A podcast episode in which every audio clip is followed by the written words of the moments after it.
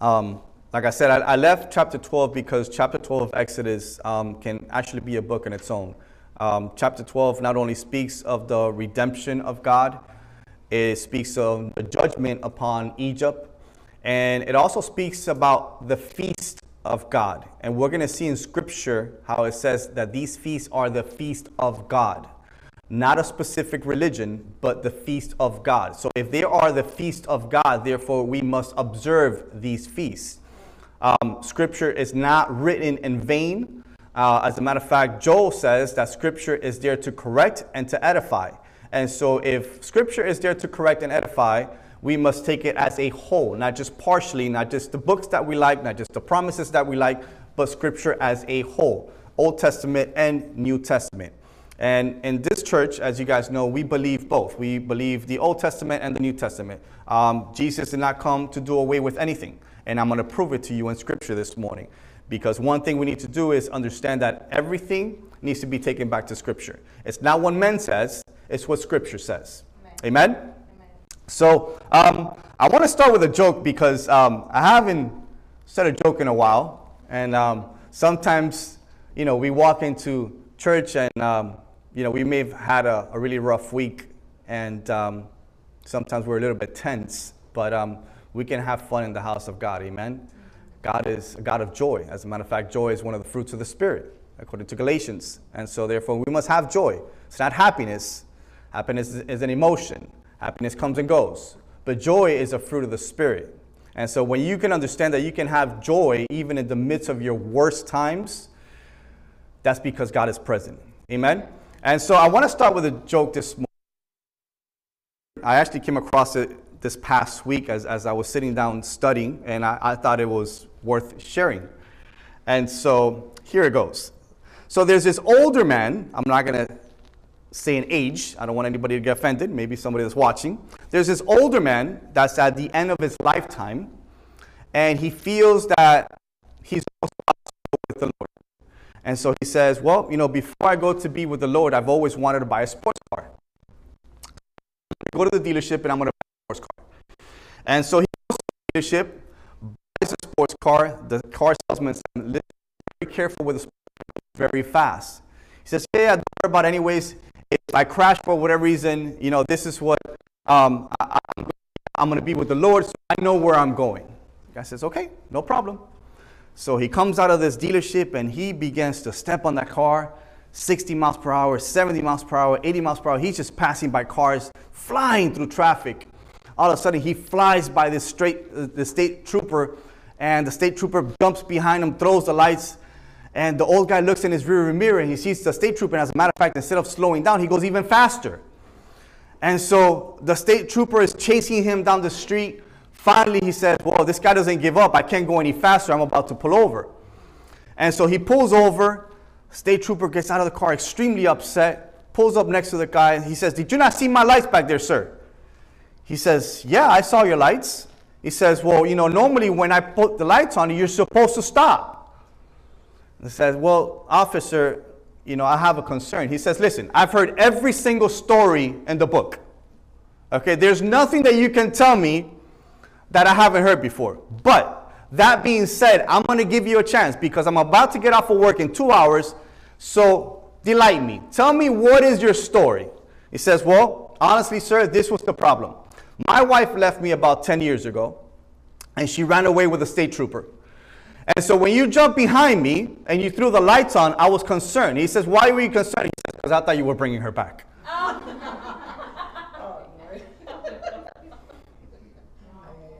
Had a valid story. It was valid. I understand why he was running away from the state trooper. So we love to have fun. God is God is amazing. It's been a while since I had brought a joke, so I figured I'd share something with you guys this morning. I couldn't stop laughing, honestly, when I heard it, so I thought it was worth sharing. But um, so as I was studying for chapter twelve, I kept coming across different pastors that kind of made a division and a distinction between the God of the Old Testament and the God of the New Testament. It almost made it seem as if the God of the New Testament was different than it almost made it seem as if we're two different people. But as we know, when we study Scripture, we know that it's just one God, one book, one church that he's coming back for. He's not coming back for religion. He's coming back for a church that knows and acknowledges who the true God of Israel is. And so when people take it upon themselves to make these divisions and these distinctions, they get into trouble.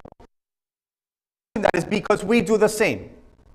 We need to be careful how we divide things, how we divide Scripture. Sometimes we read Scripture and it kind of runs the wrong way, and we kind of, we kind of put it to the side. I don't like how it makes me feel. I don't like the way that sounds. Maybe, maybe, just for some weird reason, maybe this Scripture doesn't apply to me. Maybe this is not the season for the Scripture to speak to me. When in reality, Scripture itself is speaking to you at that moment. Now, we're going to see in this chapter, learned in the past three weeks, that God did make a distinction. God did make a division. But he made a division between those that were his people and those that did not believe in him. The same division will be made at the end of times. It will be a division between those that believe in God and those that don't. There is a day that we will come before the Lord that will be the day of judgment. The same way judgment is being handed down this chapter to the firstborns of Egypt, to those that did not believe in him. Because Scripture says that some of those that left with the Israelites were a multitude, a mixed multitude. What does that tell us? That it wasn't just the Hebrews that were leaving out of Egypt. That there was a mixed multitude. Remember, God the whole time was after the repentance of Pharaoh and the repentance of the heart of those that lived in Egypt. That's all that God was after. God had no intentions whatsoever to kill anybody. That wasn't God's plan. Unfortunately, we must understand that in this life, the choices that we make have consequences. And those consequences, we don't pay them up there, we pay them here. People have been completely, completely wrong about the type of doctrines that they've been taught over the years, where they think that everything you do wrong, you'll be judged one day at the judgment seat before God. No, there are consequences meanwhile.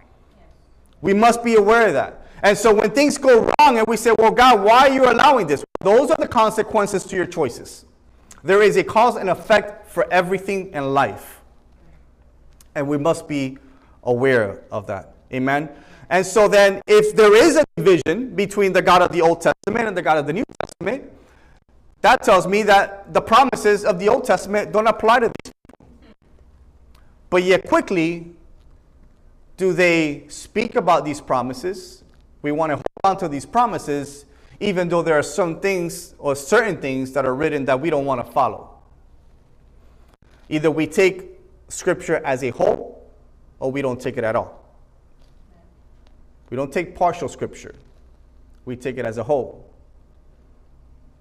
When you get married to someone, do you just take partially of that person the things you like? No. And if we can be honest, there might not be everything that we like about the person, but the same way we receive it, right? Same thing goes with everything in life. We receive it as a whole, whether we like it all or not. So, these promises that are written in the Old Testament, that there is a division and distinction, should apply to these pastors. But yet, we see it time and time again, pastors preaching from the pulpit about the New Testament, the God of the New Testament, to, did away with the Old Testament. I think there was fulfillment. There was nothing to do with the Old Testament anymore. Yet, still go to the Old Testament, preach about the promises, preach about the prophecies that were spoken by the prophets. Which one is it? We must be very careful, guys, what we listen to. We said it time and time again. What comes through these ears and through these eyes comes into the temple of where the Holy Spirit abides. And if you're feeding yourself the wrong doctrines, you're going to be in very big trouble. You can't ask for the Holy Spirit to be, to alert you on certain when you're feeding yourself the wrong things. So again, God makes a division and a distinction between the Israelites and the Egyptians. And in this chapter twelve, we finally see the judgment of God, or the tenth, which is obviously the death of the firstborns. But this was not just the death of the human firstborns. There was a much drastic death that was taking place here. It was the death of the firstborns for men. It was the death of the firstborns for animals. And God was not done there. He says, aside from that, God, and as well, he's battling time and time again, over time and time again, we see victory over every single god of Egypt. As a matter of fact, not only has he had victory over every single god of Egypt, he has embarrassed all these gods, showing that he is supreme and that there is no one above him. Thus, the reason why some of the Egyptians got pointers came before Pharaoh and said, "We've had enough. Don't you see who the God of Israel is? We've had enough. Let these people go. Do you see, not see the suffering that's happening in Egypt because of your hard heart? It's time that you let these people go." And what was Pharaoh's answer? He says, "I will not let them go. I don't know who this God is." Well, finally, in chapter twelve, God is about to show who he is. And unfortunately, it comes at a very harsh event. So in this chapter twelve, we see the judgment of God. But not only do we see the judgment of God, we see the redemption of God. Remember, this was something that God was spoken to Moses before even the plagues began.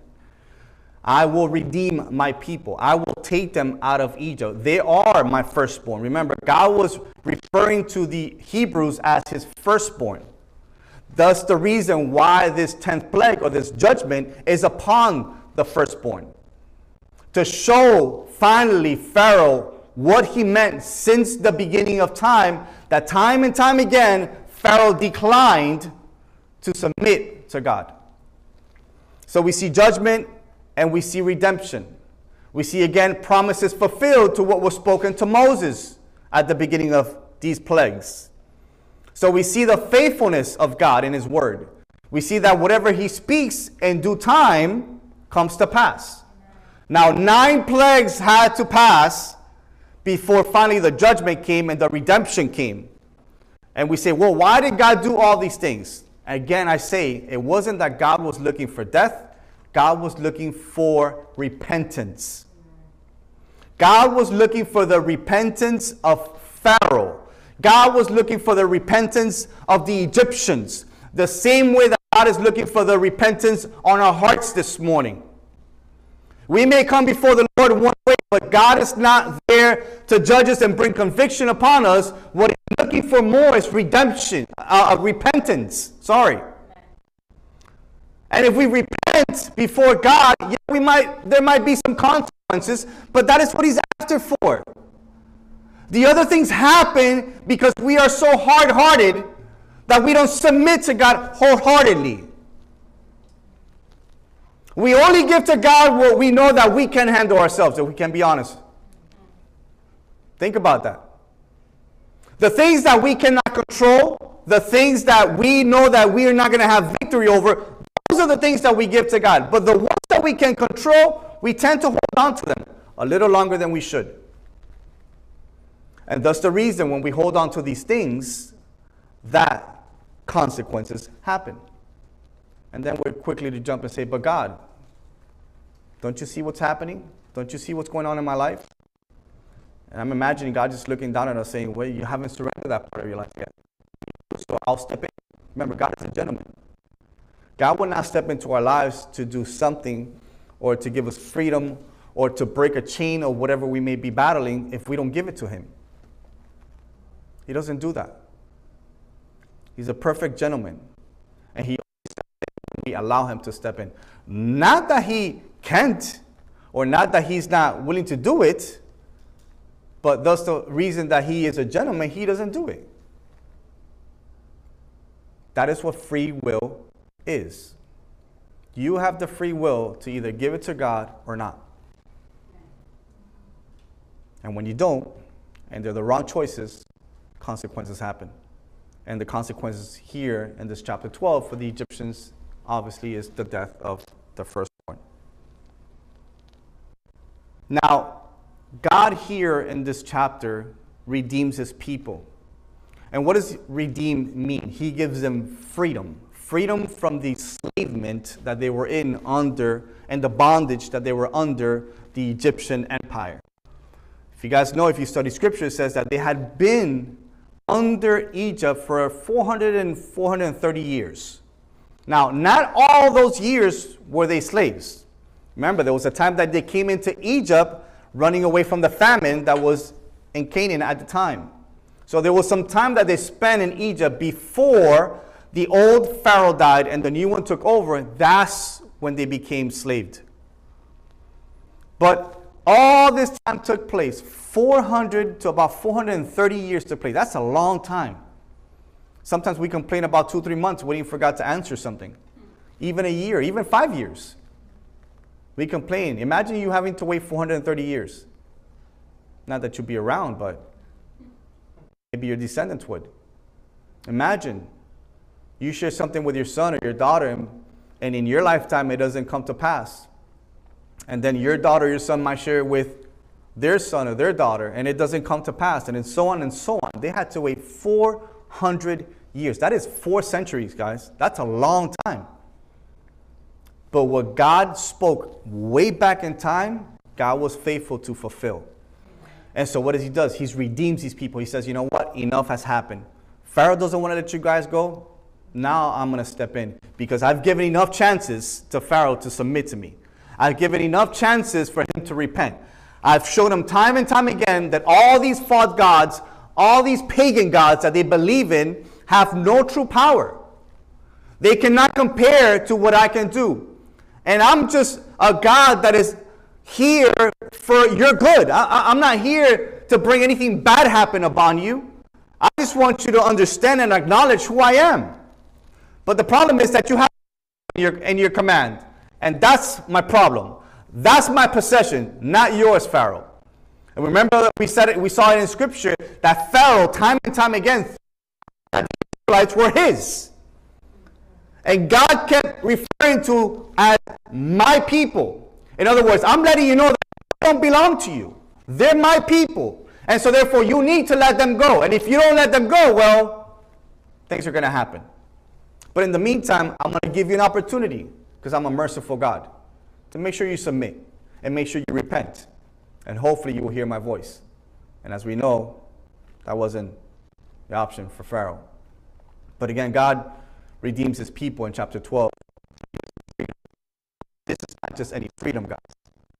This is a freedom to obey God in its totality. And you say, well, Pastor, how can freedom be to obey something? Yes.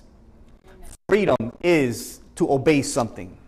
You will always have to obey something. Or when you get in the car and you drive, don't you have to obey the law? Don't you have to stop at don't you have to stop at stop signs? Even though in Hialeah they don't do that, but you know, you have to stop. That's the law. If you don't, what happens? A cop will give you a ticket. Or you can possibly crash and kill yourself. There are laws set in place for us to drive our vehicles. Well, there are laws set in place for us to follow Scripture. These laws apply to the Israelites back then the same way they apply to us today. And that's what God was trying to show Pharaoh, to show the Egyptians, even to show his own people, because if you remember, the Israelites in Egypt, they were okay with the circumstances. The only thing they didn't like was the slave part. So everything else, they had picked up idolatry, they had picked up, they worshiped all these false gods. They were okay with all those things. They just didn't like the slave part. But my wife said one time here, a long time ago, we will always be a slave to something. You choose what you want to be a slave to. I don't know about you, but if there's If I have to be a slave to something, I'd rather be a slave to my God. Amen. Because in reality, I am not a slave, but I'm more considered of a servant, a bond servant to God. That is the difference. If you're not a slave to God or a bondservant to God, you are truly a slave to something else. Whether it's your job, whether it's money, whether it's anything else, that you are a slave to because you live for that. And so that has control over you. Amen? So God gives freedom to the Israelites to obey him. Now, this is a blessed opportunity and a proper identity. Listen to me carefully. This is a blessed opportunity and a proper identity to be servants of God through faith in Messiah Yeshua. Nothing happens without faith in the Lamb of God. We're going to see that in this chapter. It's through faith in Yeshua that we are servants to God. Please don't miss that, because otherwise you'll miss what the Passover means. It is through faith in Messiah Yeshua that we are servants and have a proper identity in God. Amen? Amen. Also, there is no redemption without the Lamb. There is no redemption without the Lamb. The Lamb being Yeshua. There is no redemption without him. He is the only way. Scripture says it in John fourteen six. I am the way, the truth, and the life. No one goes to the Father except through me. Scripture says it. So meaning there is no redemption without the Lamb. It has to be because of him. It is because of him. And that's the reason why he came and died for you and for me. It is because of him. Remember, when we pray to God, God doesn't see us. He sees his son. No matter how nicely you're dressed or how much you've done your hair, he doesn't see you. He doesn't see none of that stuff. He sees his son. He sees the blood that his son shed for you and for me at the cross. That's who he sees. So again, there's no redemption without the Lamb. Some of the most important scripture that points to our Messiah is found here in Exodus twelve. Again, this chapter can almost be a book in its own. It describes the judgment. It describes redemption. It describes two of the feasts of God and even gives us a little hint of the third feast, even though we're not going to go into that today. I'm gonna, this chapter twelve, I'm going to break it in two because there's just way too much information. We're only going to go through the first twenty verses this morning. But there is so much in this chapter that I hope you guys came ready to take notes because I have a lot to give you this morning. Amen? Now, we have finally reached the turning point in life of the Israelites where they finally are set free. And maybe you are experiencing something that you're looking for, that turning point in life. You're looking for just finally, when am I going to get through this? Can I tell you that might just be right around the corner? Can I tell you that may be just right after the service? Can I tell you that may be tomorrow morning or maybe sometime this afternoon? You may be at that turning point. And so I encourage you this morning not to give up, not to lose faith, not to lose hope, because your turning point can be at any given time. We just have to understand that it is in God's time, not in ours. And there might be maybe things that we've been praying for years, and our tongue is about to fall off, but and we seem to think that God is not listening. But can I tell you that God is not deaf? God hears every prayer that comes out of your mouth. Every petition that you raise, he hears it. The word says that his ear is inclined to our voices. The problem is that we get desperate, we get anxious, when clearly Scripture tells us not to be anxious for anything. It's not in our time. You're not going to speed up the hand of God. Can I tell you that? Or can I, we, I don't understand, it took four hundred thirty years for the Israelites to come out of Egypt. Obviously, nobody sped up the hand of God there. So no matter how much you pray, no matter how much you cry, you're not going to speed up the hand of God. I'm sorry. What I can tell you to do is, once you ask God in prayer, whatever it is that you're asking for, after that, just thank him. Thank him. Because in due time, if it's his perfect will, it will come to pass. Absolutely. And through the time that you're waiting, just be expectant. Don't be anxious, but be expectant. Because at any given time, it could happen. And it might catch you off guard, as a matter of fact. Think about maybe in your past, whenever you've asked God for something or you've prayed God for something specific, and maybe you've forgotten about it, doesn't all of a sudden it just creep up on you? And here it is, God answers your prayer. That's how God works, because He doesn't work in a time. He's not moved by our, our, our, our emotions. He's not moved by our time. He's not moved by how much we tell Him, okay, you need to do this. Don't you see what's happening in my life? He's not moved by that. He's aware of everything. But He has a perfect time for every answer. Because if He gives it out of time, you not, might not be ready for it. Or you might mess it up. And so therefore, He has the perfect time to fulfill what He's promised you. If it is that God has promised you that. Because on the flip side as well, how many times do we ask God for something that is not God's will? We want it. It's just that we want it, period. Our flesh gets the best of us, and we just say, okay, this is what I want, and give it to me. And God as well knows best, and He's trying to not give you that. No matter how much you force His hand or how much you entice Him to give it to you, God says, this is not what you want. This is not what you should ask me for. And sometimes we just don't give up. And God says, okay, fine, maybe I'll give it to you just so you can see that it's not for you.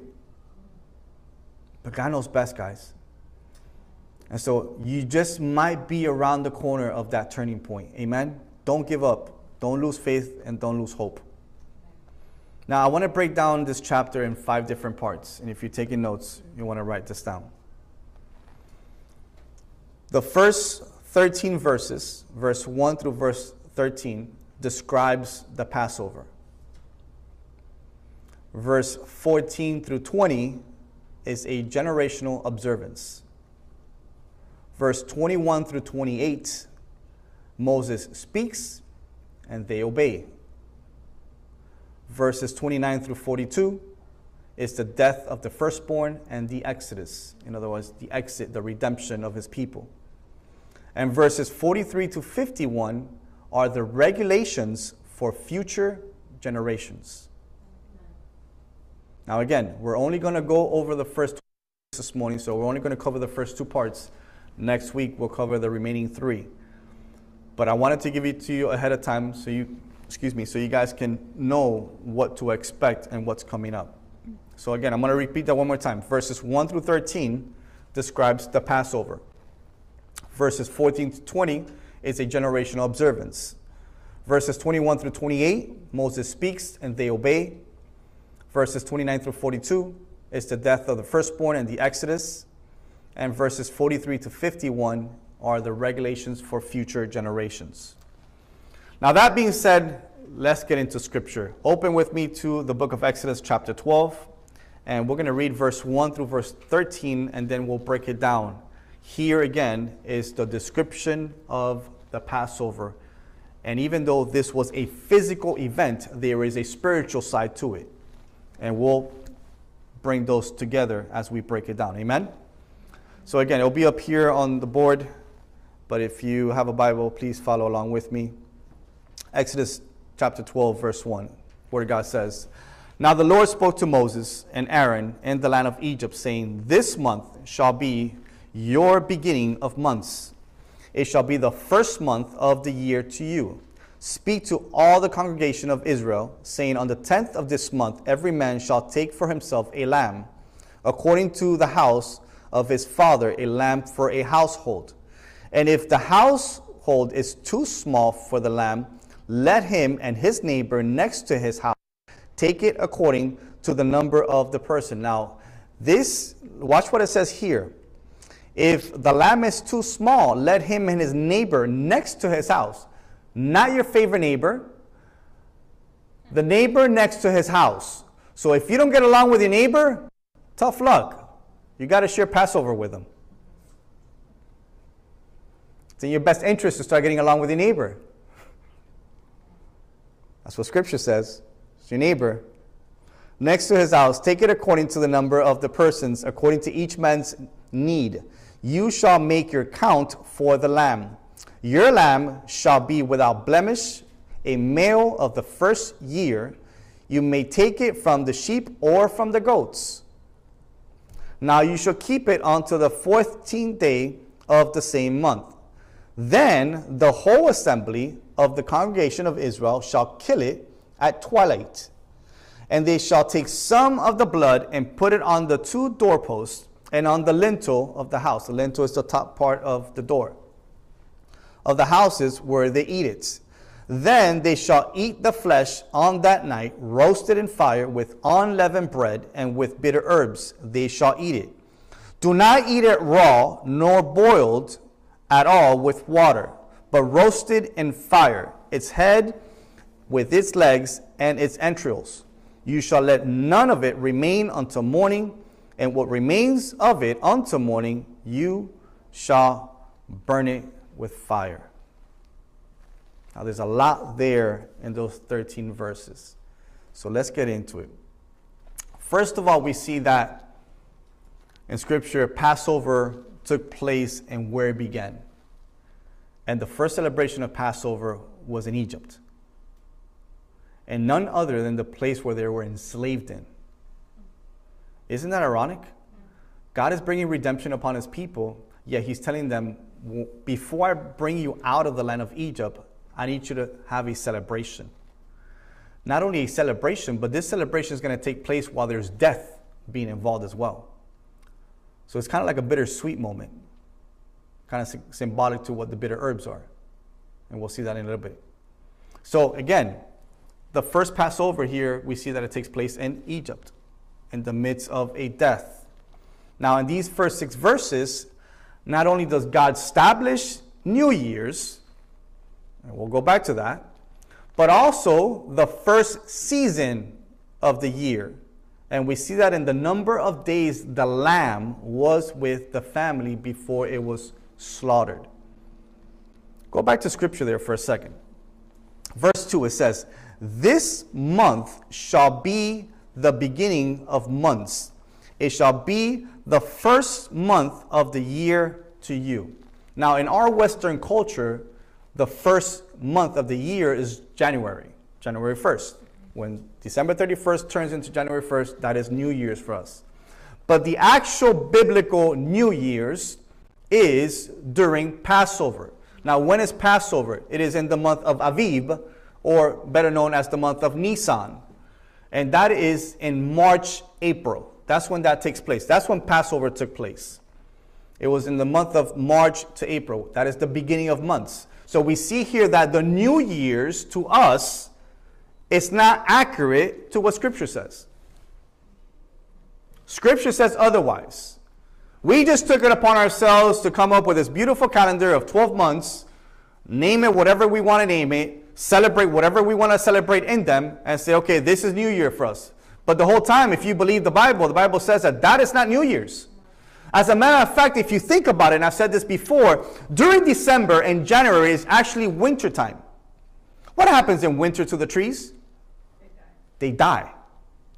The leaves fall off. During, during August, during the fall, the leaves begin to fall off into winter, and all the trees, you look at them, and they look completely dried out. So if there is New Year's, something new to be birthed, something new to come upon, how is it that we just take it upon ourselves to bre- celebrate New Year's in a time of death? When Scripture clearly says that there is something new I'm about to do. There is redemption for my people. And if there's redemption for my people, it has to be in a month where there's life, not death. Death is just part of the firstborn. But that's not what I want you to celebrate. I want you to celebrate the Passover. That's the redemption of God. The death of the firstborn is my job because they didn't listen. So why do we celebrate it in January first? And for some time and time, and we've been taught that, and we just, New Year's comes upon, December thirty-first, we get all the little blowhorns and all the little sprinklers and everything, and we light up the sky as if it's New Year's, but in reality, that's not really New Year's. Not only that, God establishes here the season. It says that for four days, from the tenth of the first month to the fourteenth, you shall have the lamb, and on the fourth and on the fourth day you shall slaughter it. Now the number four is the number in the Bible is creation. And it's funny because there are four seasons that we go through: spring, summer, fall, and winter. And if you think about for a second what happens in the month of March and April, it is springtime. And so therefore, it correlates with the Bible as a new year because there is life. In spring, the trees begin to bloom. The flowers begin to grow. So there is life. There is creation compared to when people celebrate New Year's in wintertime where everything dies.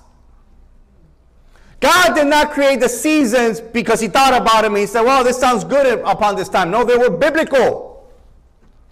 They were cyclical according to the Bible. Man took it upon himself to change everything.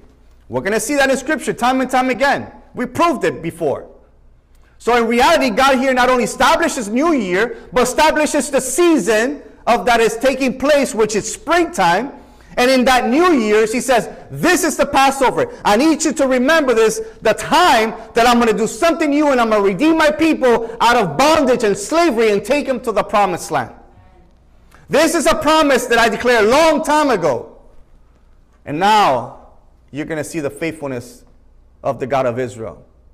So we see God establish his new year, his seasons, not men's. Even though this is a physical event, we know spiritually Yeshua is our Passover. Amen. Amen. Now, how do we do this? The Bible says that they were to take the blood of the lamb and spray and, and, and brush it on the doorpost and on the lintel, which it was the top of the, uh, the top of the door. Why?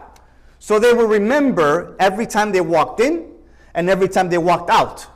It wasn't for God just to see if the doorpost was painted. We're going to see in Scripture who God says for you to remember, not for me. He wanted them to remember what that blood signified. He wanted them to remember what was to come because of that blood. Amen.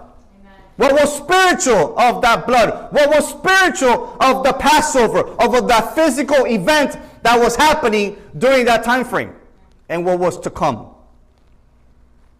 Now, how do we do this? How do we do it daily? How do we celebrate this Passover, aside from the physical event at the time of the year? Simple. The Bible says that blood is very significant. And actually, the chapter twelve is called the blood chapter because there is so much blood being spoken about in this chapter specifically. And we know that, and we understand that blood has power, has authority, because we know where that blood came from. It's not just an ordinary blood. It is a blood that we ought to cover ourselves daily. Because what? This is our house. This is a temple of whose spirit? Of his spirit. And so therefore, the physical event that took place in Egypt is symbolic to what you and I must do daily before we step out of our houses. And I've told you guys before, before I leave my house to go to work, I always pray for my children, I pray for my wife, and before I leave my house, my door on the inside, I cover in faith with the blood of Yeshua, that no spirit may come into my house aside from the Holy Spirit of God.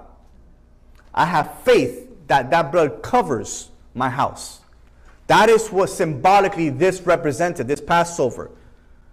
They were painting the doorpost and the lintel of the house, not only for them to remember, but for them to understand who was covering that house. And that's what God later on will say, I need you to remember, but I know that you have faith in me because of that blood. And I know what that blood represents later on. You may be a physical event now from a physical animal, but my son will be the future lamb that will take the sins of the world. Therefore, by covering our homes daily, the temple of the Spirit of God, even though we may sin, because the Bible says that we fall short of the glory of God every single day. We're not perfect. Just because we do that doesn't necessarily mean there not, may not be consequences. But death itself will pass over. According to Scripture, Romans six twenty-three says, the wages of sin is death.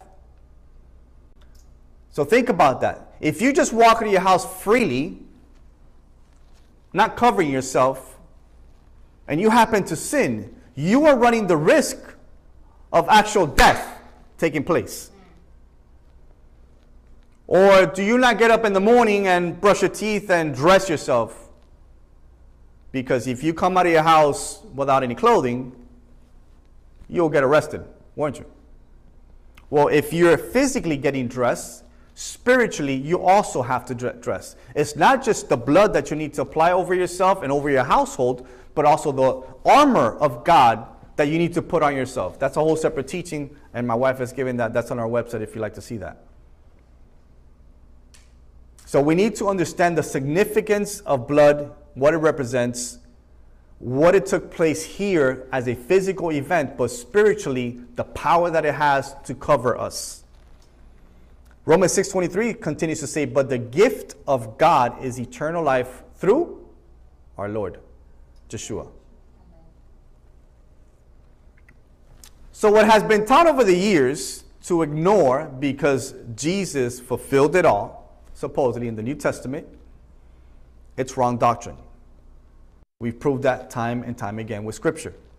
Man adds and manipulates the Word, and those that don't sit and study are the ones that are manipulated from those that stand here in the pulpit just because they're called pastors. I've said it time and time again. Whatever we teach from this pulpit, go test it.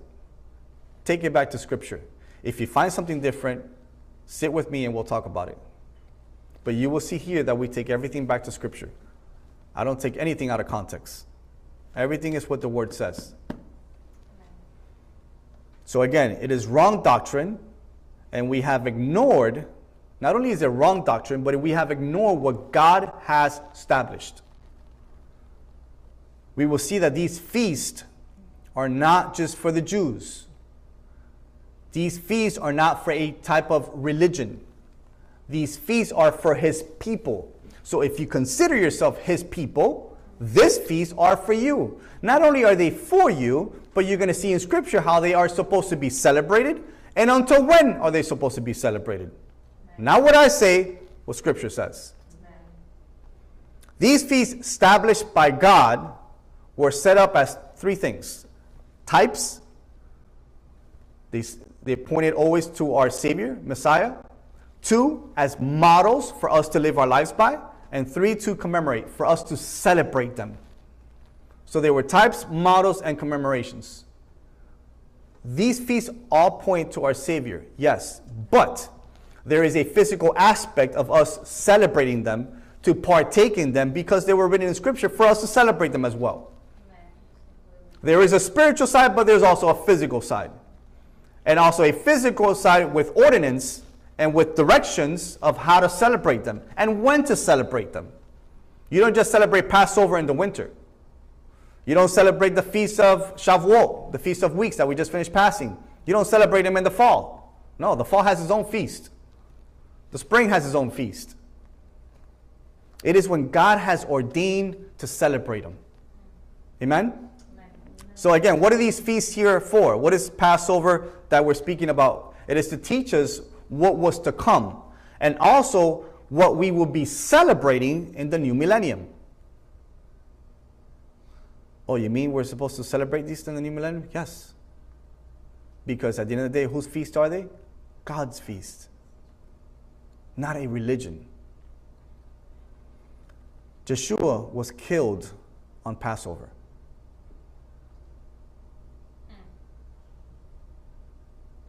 Not by coincidence, but to bring the fulfillment of what he would later on represent. He was killed on Passover to under, for people to understand that later on he will be the Passover lamb spiritually of the physical event that took place. That's how you tie the two. He is the spiritual part, but there is a physical part that is also takes place. And it takes place every single year. Now, modern day religion celebrates Passover. You're like, how is that, Pastor? Very simple. That's celebrated as Good Friday. Where in Scripture does it say that we must change Passover to Good Friday? Where in Scripture does it say that we must tie it in to a man-made holiday which associates it with a rabbit.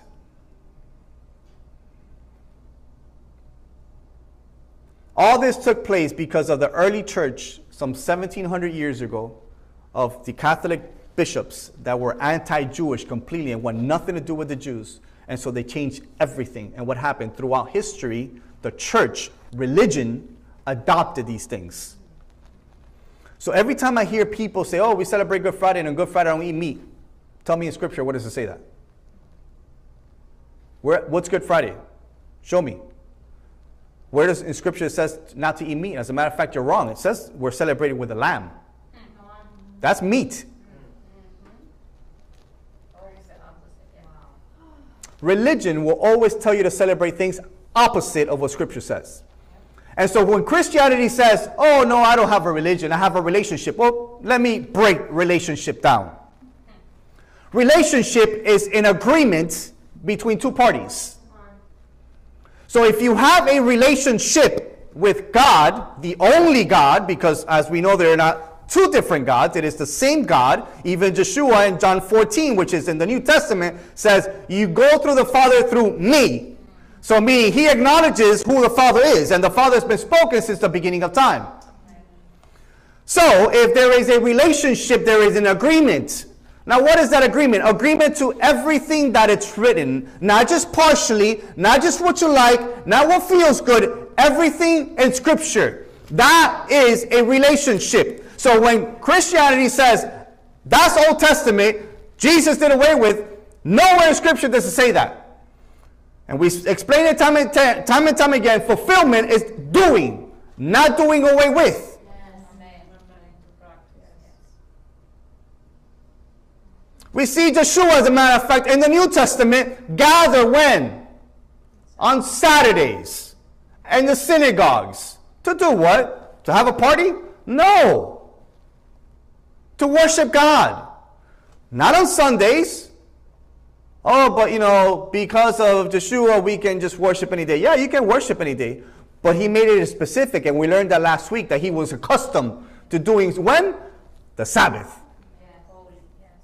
Why? Because the Sabbath was a holy convocation. We're going to read it in Scripture this morning. Man will always turn everything, will always alter everything, and will always take word out of context just to suit them. That's what man has done over the years, and we have adopted the same things over and over and over because the mass is doing. And if the church is packed and they're doing it, guess what? It must be right. Not so. We've learned that. So again, man, religion, has taken word out of context, has changed even the names of God's feast, just to be politically correct. That's what it comes down to. Well, we need to make sure we accommodate everybody. And if they don't, you know, the Jews are the ones really that celebrate Passover. So, you know what, let's just call it Good Friday. And, you know, every it's, it's good. It's Friday. It's the end of the week, right? We're going into the weekend. It's the, day of the, uh, it's the end of the work week. So we'll call it Good Friday. Not eat meat because we chose not to eat meat for whatever reason. And uh, then we're associated with um, Resurrection Sunday and uh, Easter with the bunny laying eggs. As we know, bunnies don't lay eggs. It's a shame that we have fallen for such lies for so long. And people just go with the flow. Why don't we have our own self-opinion about things if we have our own self-opinion about other things? See, when something rubs us the wrong way, we have a self-opinion. But when something just seems to flow, and it's not really bothering me too much, we just go with it. Until it becomes a problem. Then I want to speak my voice. Then I have something to say. By then it might be too late. By then you're so deep involved that you might not realize all the consequences that you brought upon yourself, your family, and everybody else. Because remember, things that happen don't just affect you. They affect everybody around you as well. And if you have children, you need to be very aware of those. Look what Ecclesiastes one nine says. Let's take everything back to Scripture. Since Jesus came to do the Old Testament, He came to do something new. But it's, it's incredible how the word says otherwise. Ecclesiastes one nine.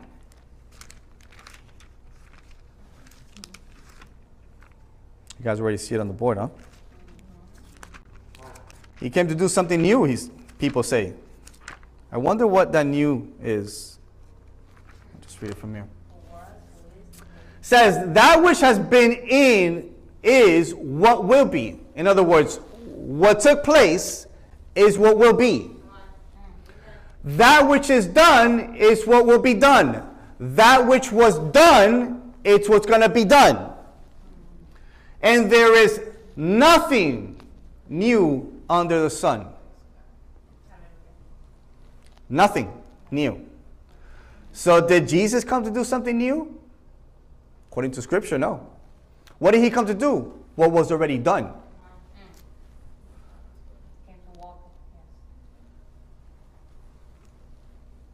There is nothing new.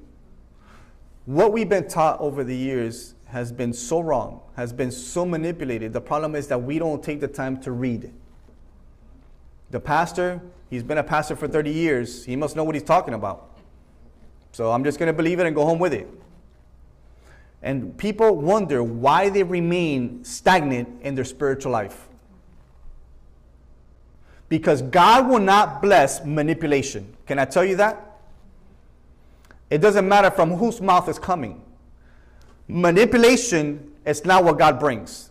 And so therefore, if it's not coming out of his mouth, he will not bless. So if you sit there and you believe what man says and you don't test it with his word, he will not bless what you are believing because it's manipulation. And it didn't come from his mouth. It came from man. You just don't take the time to read it. But according to Scripture, it says what is going to be done is what was already done. And there is nothing new under the sun. So Jesus did not come to do anything new or to do away with. He came to fulfill it, to do it, to put it into practice, and to walk it out. That's what he came to do. Amen. Now, I don't know about you, but I rather celebrate God's divine ordinance. I don't know about you, but I rather celebrate God's divine ordinance for all his feasts, not just some, than man-made doctrines and traditions. It is man who makes Good Friday. It is man who makes Easter. It is man who makes Halloween. It is man who makes Christmas. It is man who makes all the other feasts that they come up with. None of that is written in Scripture. None of it. The problem is they put Jesus on top of it and it just sounds good and people go with it. It's Resurrection Sunday. But it's also Easter Sunday. And as if you guys remember, if you pass by churches, you're going to see on their billboards, it doesn't even say Resurrection Sunday anymore. It says Easter Sunday. So they have completely gotten away from the what truly is represented in that weekend. The resurrection of their Savior. Not even about that anymore. It's about Easter. And they have loaded their campuses and their and their and their facilities with a bunch of bunnies and a bunch of eggs so the kids and the families could come and they can pack the church. And they can have a good tithe and offering because we got to pay for all these things. Oh, I'm sorry. Did I offend anybody? That is what modern day Christianity and modern day religion and all these other religions have gotten to. That they don't even believe in what that day truly represents. It's more about the bunny than about the resurrection of our Savior. Sad. But that's what man-made doctrines and traditions have become. And little by little, people are being deceived and are being steered away from Scripture, from the truth of that celebration. Amen? Amen. From verses seven to eleven, we will see specific instructions by God for the Passover. Now, please don't miss this if you're taking notes. These instructions had also spiritual meanings. Again, it was a lamb, a one-year-old lamb. The Passover lamb points to our substitute, our Savior, Yeshua. Number two, the bitter herbs and the unleavened bread. Bitter, sweet event of what will take place. Remember, there was death and life at the same time. There was death for the firstborns of Egypt, and there was a celebration of life for the Israelites because they were being redeemed out of Egypt. So it was a bittersweet moment. Number three, the lamb was served whole. Whole is completion, complete. Lamb was with, with no broken bones. Again, this is symbolic to Yeshua, which had no broken bones in his crucifixion. If you guys study this, during this time, the Romans would break the bones of the ankles of those that they were crucified because it was a quicker death. When they would crucify them, they would break their bones, and therefore the people would die quicker because they were doing them by the dozens. There was no time for, we're going to have a mourning, we're going to have, you know, we're going to put him in a casket. No, no, no, it's, there's a ditch, throw him in there, bring the next one. And so what, they needed to speed up the process, so they would break the bones. But, interesting that when Yeshua was crucified, not one bone was broken in his body. Again, it's a representation and symbolic of our Savior. And last but not least is the hyssop branch. This shows purification. And if you can read more about that on Psalms fifty-one, it speaks about the hyssop branch and the purification of it. So we see the Passover lamb, substitute. We see the bitter herbs and unleavened bread, the bittersweet event that was taking place. We see the lamb serve as the lamb served whole, completeness, no broken bones, and the hyssop purification. So in a sense, we can say that the lamb came in the midst of a bittersweet event to purify that which was broken and make it whole. Wow. Amen.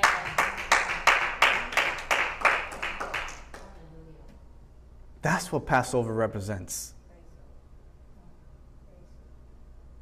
So it's not just a physical event. It is a spiritual event. It is a symbolic event. Now we see the blood being very significant in this chapter, but can I tell you that it has been since the beginning of time? Blood was first shed for Adam when he sinned. There was an animal killed and the skin was removed for cover. Blood was second shed for the Israelites to cover their disobedience. Listen, the Israelites were not in Egypt because God sent them to Egypt. Let's recap for a second here. They left from Canaan because of the famine. Yes, there was a famine, but didn't God take them to Canaan? So if God took them to Canaan and there was a famine, don't you think God would pro- have provided for them? No, they just took it upon themselves to say, we're leaving Canaan and we're going to Egypt. God never took them there. God never sent them there. We have read that story of Joseph when the brothers said, oh, you know, they were chasing Joseph. No, they took it upon themselves to go to Egypt. Nobody told them to go over there. So again, blood was shed in the Passover with the lamb for the disobedience of the Israelites. And third, blood was third shed at the cross by our Savior. Now these three events point to three different things. The first blood was shed for one man, the second blood shed was for a nation, and the third blood shed will be for all humanity.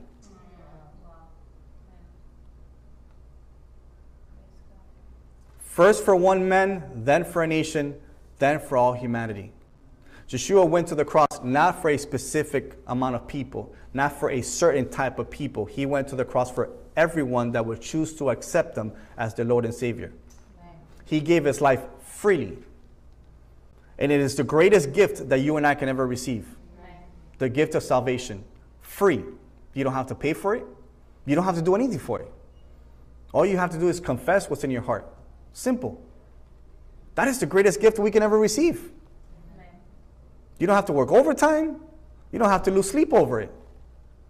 All you have to do is accept him as your Lord and Savior, and you will get to spend all eternity with him.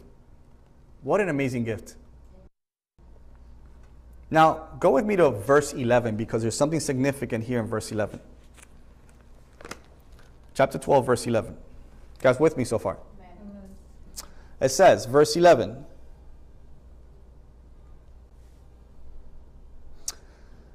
And thus you shall eat it with a belt on your waist, your sandals on your feet, and your staff in your hand. So you shall eat it in haste. It is whose Passover? The Lord's. The Lord's. Is it the Jewish Passover? No. Is it the Christians' Passover? No. It's the Lord's. As a matter of fact, if you see there, the word Lord is capitalized. What does that tell you? It is Yahweh. It's speaking about the Father. Right. Remember, whenever you see in Scripture the word Lord capitalized, it's speaking about God Himself. Depending what version you have, but you will see Lord lowercase and you will see Lord capitalized. Some versions say Adonai, which is wrong. Adonai is Lord and lowercase. This is speaking about Yahweh's Passover, God Himself.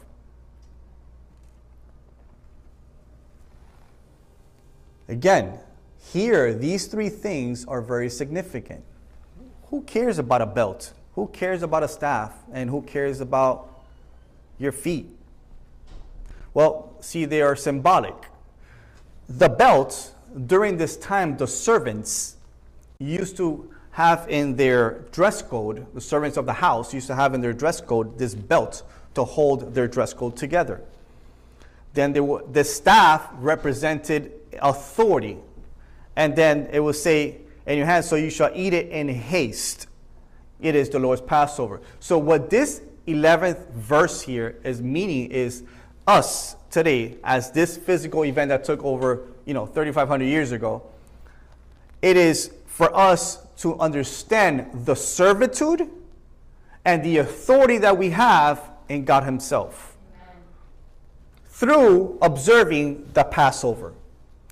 The Passover points to our Messiah, but there's also another spiritual meaning of it. Here also it, it was telling the Israelites, you guys have to do this quick, but you're going to be doing it quick, and where I'm taking you, you're going to be going there with authority, and since I'm giving you freedom, it's the freedom to obey me, so therefore you will be my servants in the land that I'm taking you to.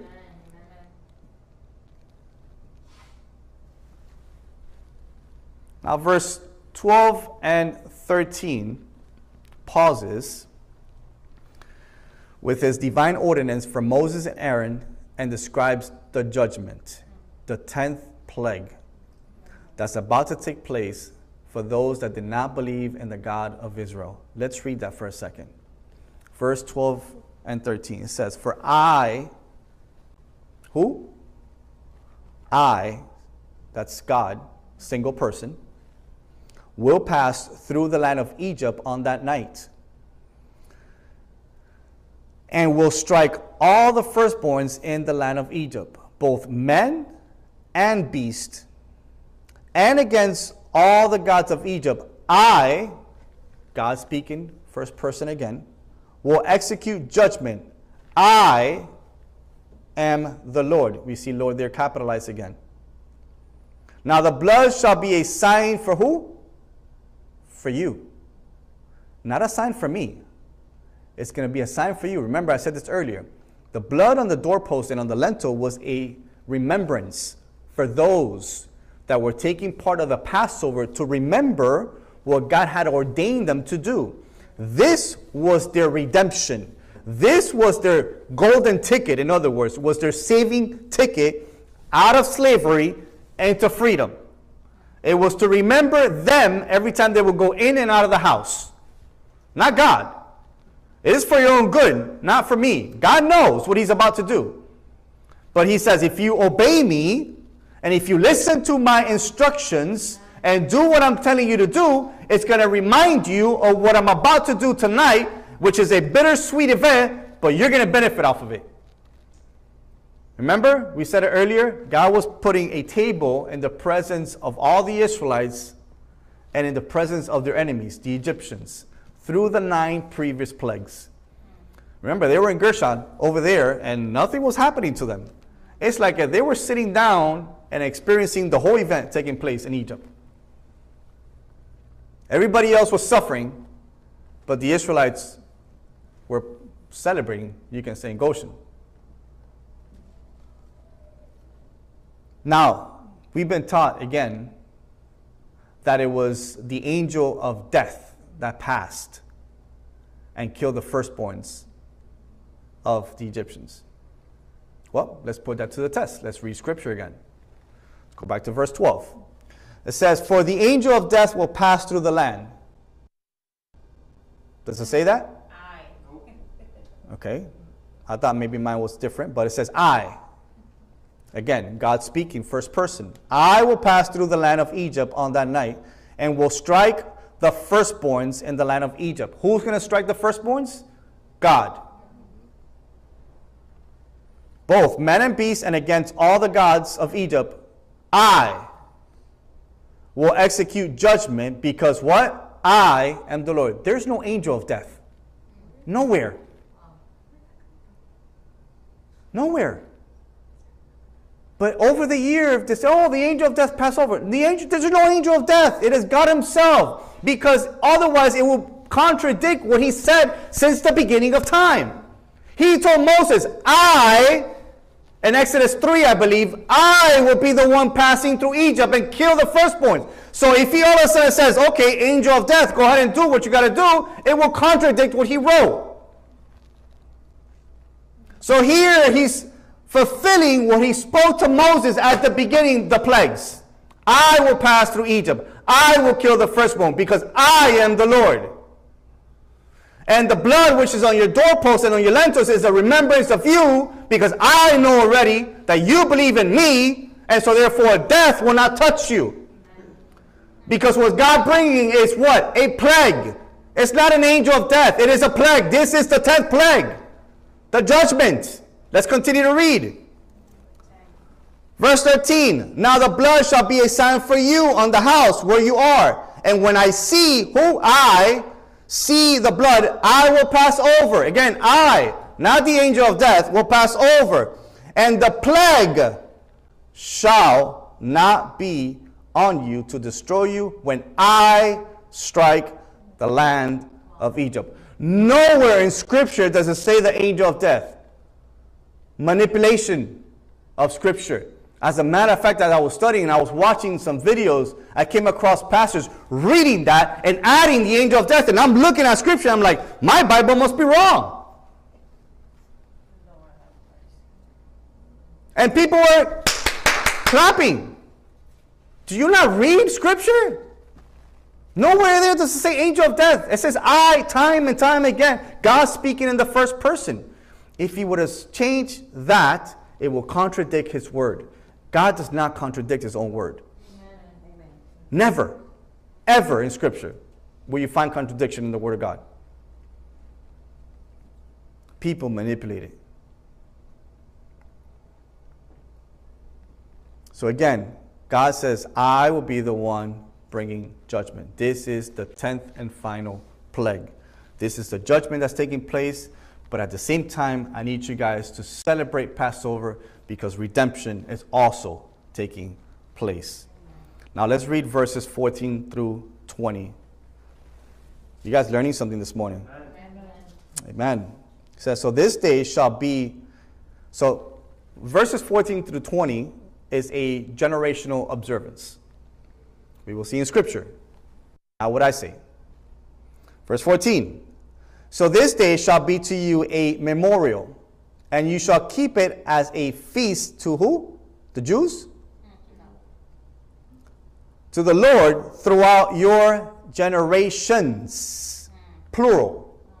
S at the end. "You shall keep it as a feast by" and who? "An everlasting ordinance." Now, last time I checked, everlasting means forever. It doesn't have a time frame. Not for, I'm going to celebrate it for three years. Uh, well, you know what? It's the Jews' feast, so you know what? I don't need to be part of that.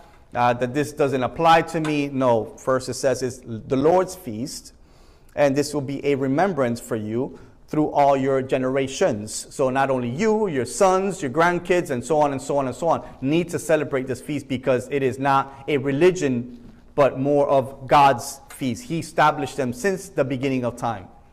Man has manipulated word again and says that this is for a specific group of people. Oh, this is for the Jews. You guys don't, don't, don't worry about this. This. Again, this is the God of the Hebrews. It's the God of the Old Testament. Don't worry about that God. There's, there's a new God in the New Testament. Wow. Wow. Throughout your generations, you shall keep it as a feast for an everlasting ordinance. Seven days you shall eat unleavened bread. On the first day you shall remove leaven from your houses, for whoever eats leavened bread from the first day until the seventh day, that person shall be cut off from Israel. Very important. On the first day there shall be a holy convocation. Wow, would you look at that? The feasts are a holy convocation.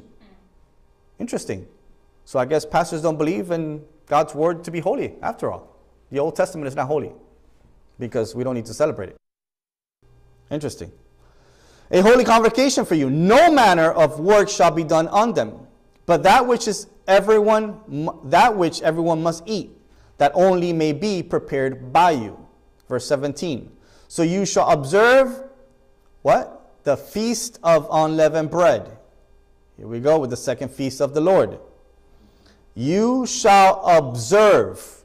It doesn't say maybe or I think you should. And it says you shall observe the feast of unleavened bread, for on this same day I will have brought your armies out of the land of Egypt. Therefore, you shall observe this day throughout your generations. Again, he emphasizes again on generations. As a what? An everlasting ordinance. Notice that God is, it emphasizes on the same thing over and over. Why? Because we forget. We tend to kind of like blur things out. Ah, I don't really like this. Let me remind you in different verses. So you have blurred half of the Bible if you want to blur things out. An everlasting ordinance. Verse eighteen. In the first month, on the fourteenth day of the month at evening, you shall eat unleavened, you shall eat unleavened bread until the twenty-first day of the month at evening. For seven days no leaven shall be found in your houses, since whoever eats what is leavened, that same person shall be cut off from the congregation of Israel. Whether he is a stranger or a native to the land, You shall not, you shall eat nothing leavened in all your dwellings. You shall eat unleavened bread. Interesting. So this is what? For a couple of years? For five? For until we decide to? No. It is for all generations, because they are an everlasting lasting ordinance forever until God says otherwise. Now when you decide that you want to eat leaven during the week of unleavened bread, why? Because if you do, guess what? You'll be cut off. Scripture says it. You want to be cut off? That's fine. That's your choice. There's consequence. Remember that. There's consequences to every choices. You can't live without bread for one week. Well, according to Scripture, if you eat anything leavened, you'll be cut off. So is that bread really worth that much? Clearly, clearly, we see here that this feast is to be kept throughout generations because it is an everlasting ordinance by God. Not by men, by God. They are the Lord's feasts. They were established by Him for His people. Again, if you consider yourself His people, you will obey that which God has established. Amen. Right? Amen. You have a relationship? Well, guess what? You need to abide by these rules. These are the rules that your God, if you are His people, and you understand that you're His people, then you are to follow rules. These are His rules, and they're not for a period of time. They are an everlasting ordinance. You are to celebrate them year after year. You know why you celebrate them? Because they are a reflection of who He is in your life. Mm. That's what Passover is. It's a reflection that there's something old being done away with, and there's something new. A reflection every single year that we must do. Not until we decide, uh, I've had enough lamb. I don't like lamb. Well, it says lamb or goats. You pick.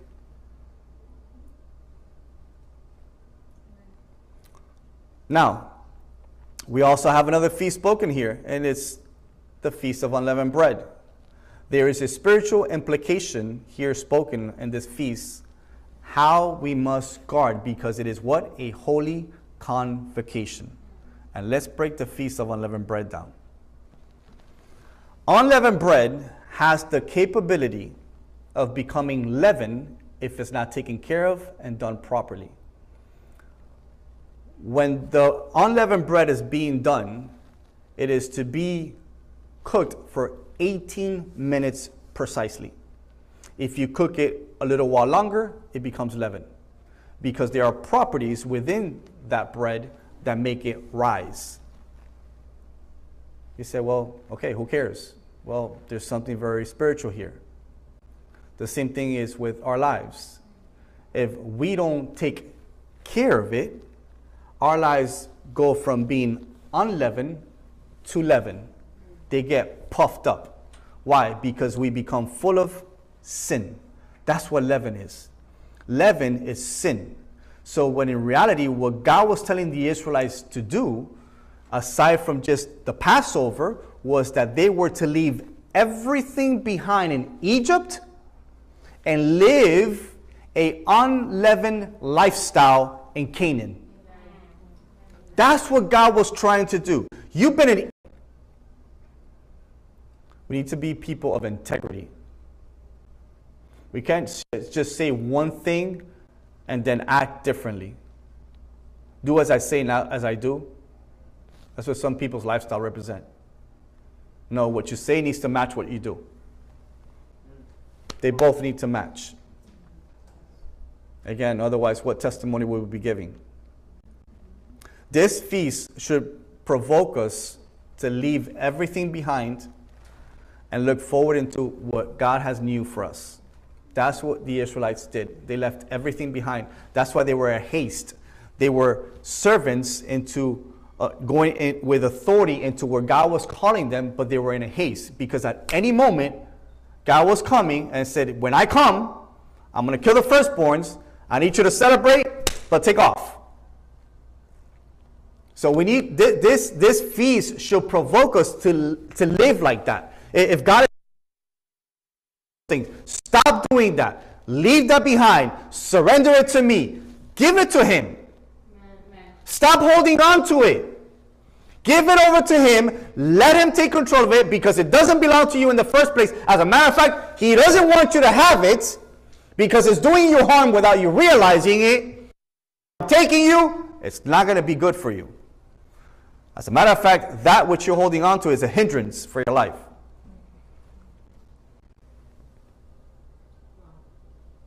It's not good for your promised land.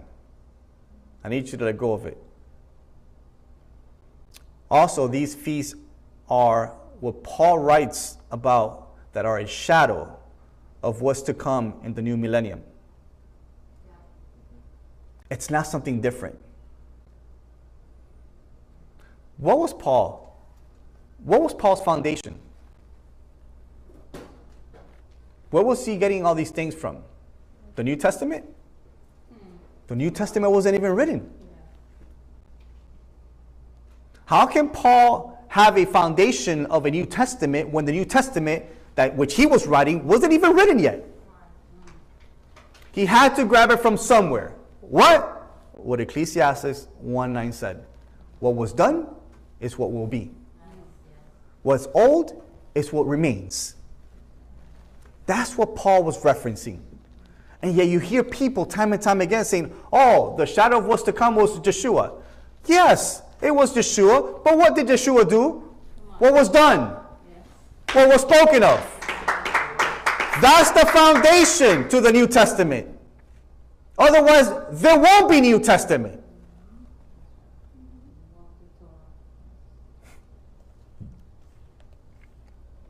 Again, these are a shadow of the things that will become in the new millennium. The Feast of Unleavened Bread is a good reminder every year of the cleansing that we must do and how we must reflect on our lives to please our God. Amen. This we must do every single year, because if you don't, Scripture says, not what I say, that you will be cut off. Now, I don't know about you, but I don't want to be cut off. I like all the promises. I don't mind all the rules and all the instructions that God tells me to follow, because they are freedom to obey Him. Because if not, like I said at the beginning, you're going to be a slave to something either way. I'd rather be a slave to Him, a bondservant to Him. That's just me. I don't know about you. I'm almost done. Passover and unleavened bread are foundational to our faith. Listen to me. Passover and unleavened bread are foundational to our faith. It is not only the beginning of God's feast for that year, but it allows us to reflect and renew. They are foundational to our faith. And if God says that they are for your generations and an everlasting ordinance, it is your own good and for your benefit that you celebrate these feasts. Not just you, but your family. Get them involved. And if they have a question, take them to Scripture. It's there. Show them. Do it in love, though. Don't beat them across the head with it. Because that's what, that's, that's what people have a problem. If you beat people across the head with Scripture, people reject Scripture. But if you do it with love, like we should be, they are more receptive. They're more open-minded to these things. And you tell them, look, this is just for our benefit. The same way it was for the benefit of the Israelites then, it's for our benefit today, that we observe these things. Because God says, and if you believe in the same God I believe, they're an everlasting ordinance. Amen? Amen? Now, look at verse nineteen and twenty, and I'll be done with this. Look at verse nineteen and twenty. It says, "For seven days no leaven shall be found in your houses, since whoever eats what is leavened, that same person shall be cut off from the congregation of Israel, whether he is a stranger or a native of the land. You shall eat nothing leavened. In all your dwellings you shall eat unleavened bread."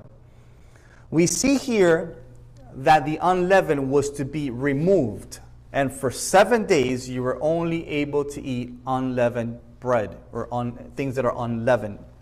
Why? Because otherwise you are cut off. Now this again is an everlasting ordinance for you and for your family. Where it says their dwelling places, dwelling, you can translate it into households. Meaning you are to celebrate this in your household. Wherever you may find yourself for those seven places, you have to make sure that there is no leaven. Because if you start the week of unleavened bread in your house, and on the third day you go have dinner in somebody else's house, and there is leaven, you will be cut off. You may start it good, but you finish bad. Clearly, Scripture says you need to remove all leaven. All of it. Do not partake, otherwise you be cut off. And if people get upset that you don't go to their houses, oh well, you can't please everybody anyways. But we need to stick what Scripture says, guys. It's for a week. You have fifty-one other weeks. But you can eat all the leaven you want. All the Cuban bread with all the butter and everything else that comes along with it. It's just okay. Just for one week. But if we don't follow Scripture to the T, if we don't follow Scripture to what it says in its totality, then again, we can begin to rip pages out and we might not be left with any.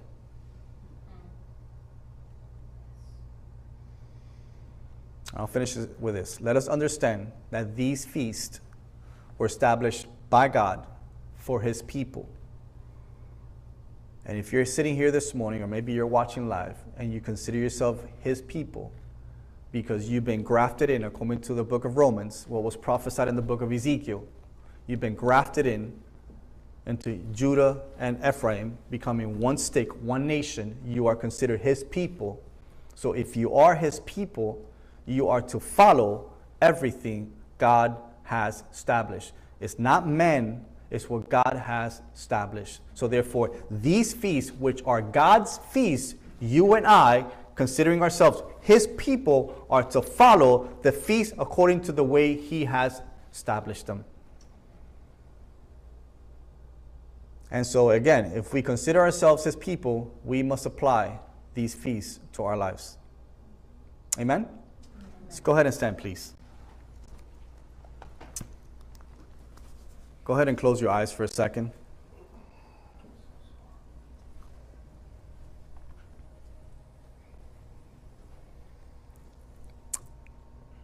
Lord, we thank you for Scripture, Father. We thank you for your teachings, Lord.